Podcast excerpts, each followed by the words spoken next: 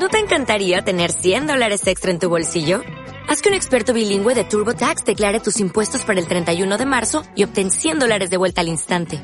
Porque no importa cuáles hayan sido tus logros del año pasado, TurboTax hace que cuenten. Obtén 100 dólares de vuelta y tus impuestos con 100% de precisión. Solo con Intuit TurboTax. Debes declarar para el 31 de marzo. Crédito solo aplicable al costo de la presentación federal con TurboTax Full Service. Oferta sujeta a cambios o cancelación en cualquier momento. Liderazgo Comercial, episodio 403. Hola, muy buenos días, tardes, noches, o sea el momento que sea en que estés escuchando. Soy Santiago Torre y esto es Liderazgo Comercial. Bienvenido. Liderazgo Comercial es ese podcast de lunes a viernes que está pensado en el responsable comercial o en el propietario de una pequeña empresa para ayudarles a parar, pensar, reflexionar, priorizar y producir en el sentido de poner en práctica aquello que les lleve a mejorarse a sí mismos y por ende, por consecuencia, mejorar a su equipo profesionalmente, les haga tener una mayor capacidad y así de ese modo conseguir mejores resultados con menos esfuerzo, que es lo que todos intentamos buscar y lo que aquí he denominado productividad comercial, que puede ser productividad de cualquier otro tipo.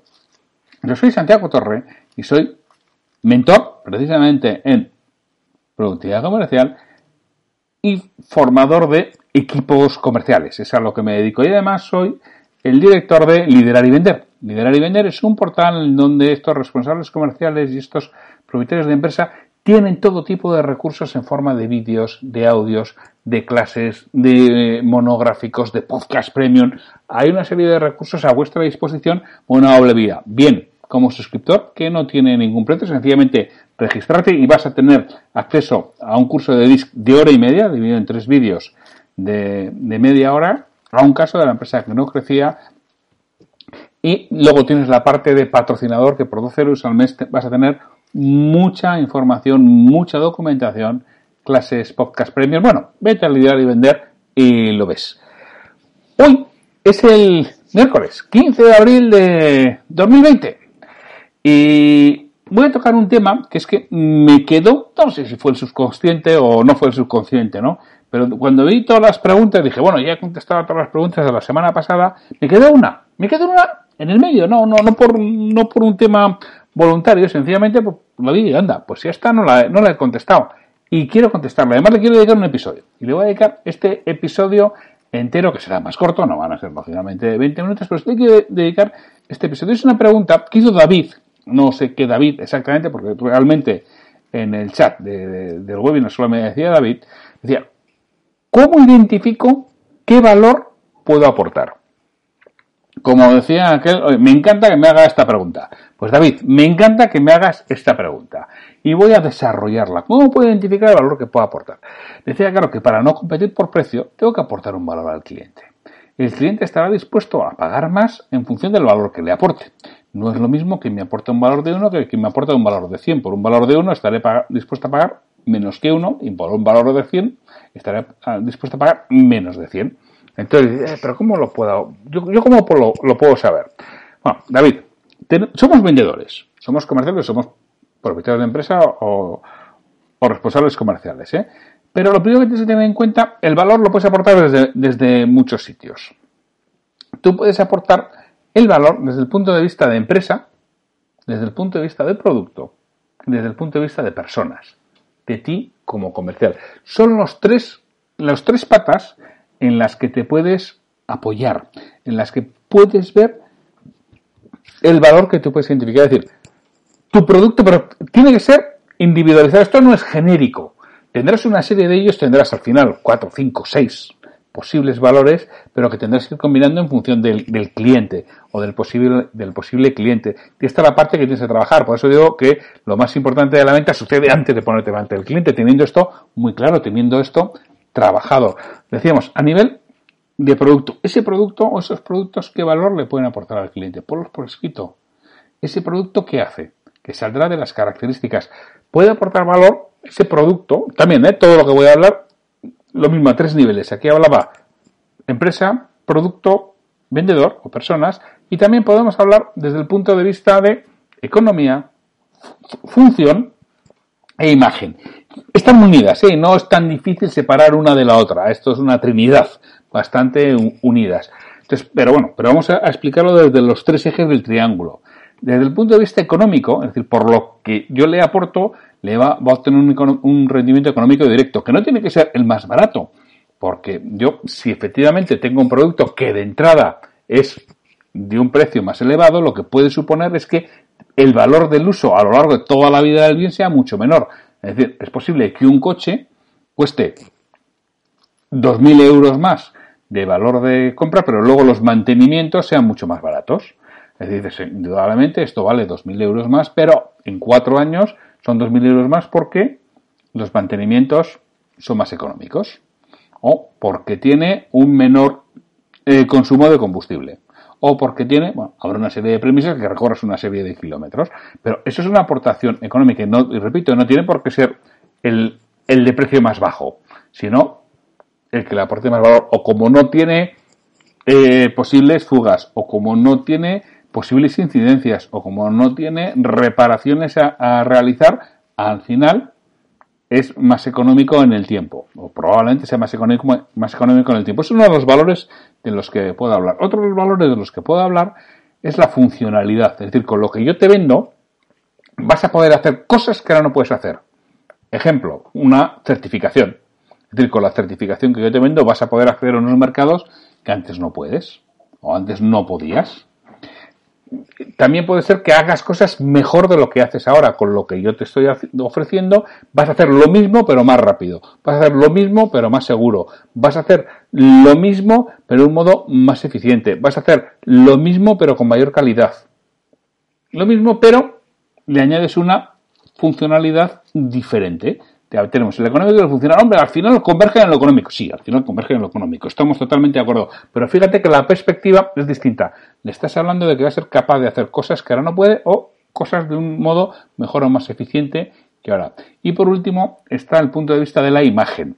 Que esto, indudablemente, tienes que representar a una casa que tenga una cierta imagen, ¿no? Porque muchas veces compramos por imagen. No, es que en industria no se compra por imagen. Bueno, mira, no te puedo ni contar la de veces que yo voy donde una empresa y me enseñan, yo siempre digo, ¿y me puedes enseñar las instalaciones? Me las enseñan y, es siempre igual.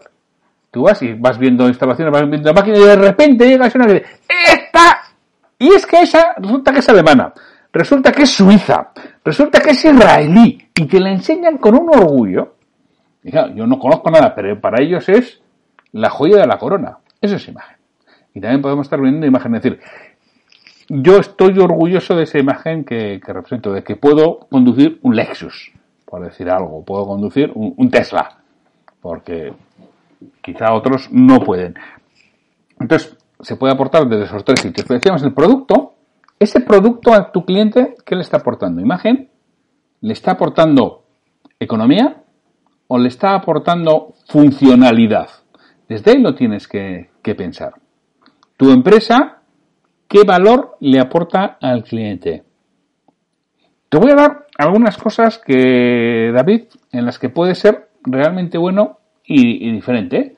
Te voy a dar una, lista. ¿eh? Por ejemplo, si tienes una empresa de movilidad del personal, ¿hay gente que valora que el personal sea amable? Buena red de alianza de asociados. ¿Hay alguien que puede valorar el que tú le puedas poner en contacto, tú tu empresa le puedas poner en contacto con otros clientes o proveedores? Calidad del producto. Hay gente que valora que eh, ese producto en concreto sea de una calidad más alta que la media del mercado. Conocimiento técnico, tuyo o de tu empresa. Hay quien valora ese conocimiento técnico coste por uso, lo que hablábamos antes. Cualificación de todo el personal, es decir, cualquiera que venga tiene un alto grado de cualificación. Son, entre comillas, intercambiables. Cualquiera puede venir porque otros están muy cualificados. Una disponibilidad horaria más amplia, una excelente documentación de las actuaciones. Yo me acuerdo que trabajaba con una empresa de seguridad informática que ellos lo que vendían y era cierto que tiene una excelente documentación de las actuaciones. Todo lo que hacían lo documentaban perfectamente en el casa del cliente. Es decir, podía ir cualquier técnico que tenía registrado todo y eso era una grandísima ventaja. Bueno, pues ellos lo utilizaban, experiencia en el mercado. Fiabilidad de producto, gama y variedad de producto. Te puede servir de todo. Con un solo proveedor tienes de todo. Garantía de tiempo de respuesta. Garantía que le puedas ofrecer respecto al uso del producto. Generación de negocio para tu cliente. Yo tengo clientes de desarrollo profesional que siguen conmigo y entre otras cosas estoy seguro que porque les doy negocio. Porque al final, bueno, yo conozco mucha gente, voy poniendo en contacto y claro, yo siempre mis clientes tienen un lugar preferencial y si puedo abrirles una puerta no te quepa ninguno de que, que se la abro. Y yo tengo clientes eso, que saben que soy tremendamente rentables. Me pagan uno y les vuelve cuatro porque por la generación de clientes. Imagen, muy profesional, lo que decíamos, una imagen también es importante, ¿no? Investigación y desarrollo, le puedo aportar productos nuevos de forma mucho más eh, recurrente eh, que, la competencia. Prueba social. Muchas personas dicen que, que lo hago bien, orientación al cliente, proceso impecable en todo lo que vamos haciendo, productos exclusivos, rapidez de respuestas, resolución de problemas laterales a tus clientes, tienen otros problemas y se los resuelves, respuesta en menos tiempo que la competencia, revisión y comprobación de las piezas una a una, simplicidad de uso, solución en la primera, stocks siempre disponibles, tecnológicamente avanzados, trabajo de alta calidad. Fíjate, David, si te he dicho cosas en las que puedes identificar aquello en lo que en lo que puedes aportar valor. Pero claro, el, valor no es universal, no le vale a todos lo mismo. Tienes que identificar cada cliente de esto que te he dicho, que no sé cuántas, cuántas cosas serán, pues te habré dicho veintitantas cosas, coge dos, coge tres. Eh, mira, e, e, esta hoja, que es una hoja que está dentro de una de las clases de, ventas, en concreto esta hoja que, es la que eh, eh, es la clase de venta que dice trabajo de base para no competir en precio. Bueno, lo que voy a hacer, esta es para los patrocinadores, pero esta hoja en exclusiva a los que seáis suscriptores, o los patrocinadores que los los que seáis suscriptores, la vais a tener en las notas de, del programa. Pero vas a tener que ser suscriptor para poder ver esta hoja de qué valor le puedo aportar. Y al final tienes que elegir uno de esos y desarrollarlo. Y repito, nivel empresa, nivel producto, nivel persona o equipos de personas y valor económico, valor funcional, valor de imagen. Con todo eso tienes que ir jugando, David, y al final hallarás esa respuesta a la pregunta que me dices cómo identifico el valor que puedo aportar. Hay muchísimas cosas y esta no es una lista exhaustiva, ¿eh? hay muchos más conceptos en lo, en lo que están, pero además tienes que ver si eso lo valoran los clientes o no. Elige algo que la mayoría de clientes de tu sector, de tu mercado valoren y que haya otros que no lo den. O si lo dan, al menos que tú estés en la parte alta, de que tengas una buena puntuación, no elijas lo que no es bueno, que si eliges lo que no eres bueno, pues la hemos liado, o lo que no puedes refrendar, lo que no puedes demostrar, lo que no puedes con el tiempo, que se dé cuenta que efectivamente eso que tú eh, prometiste lo cumples o estás cerca de cumplirlo, porque a veces, bueno, pues no podemos cumplir, pero vemos que efectivamente estaba cerca y ha sido las circunstancias las que han impedido que lo consigas.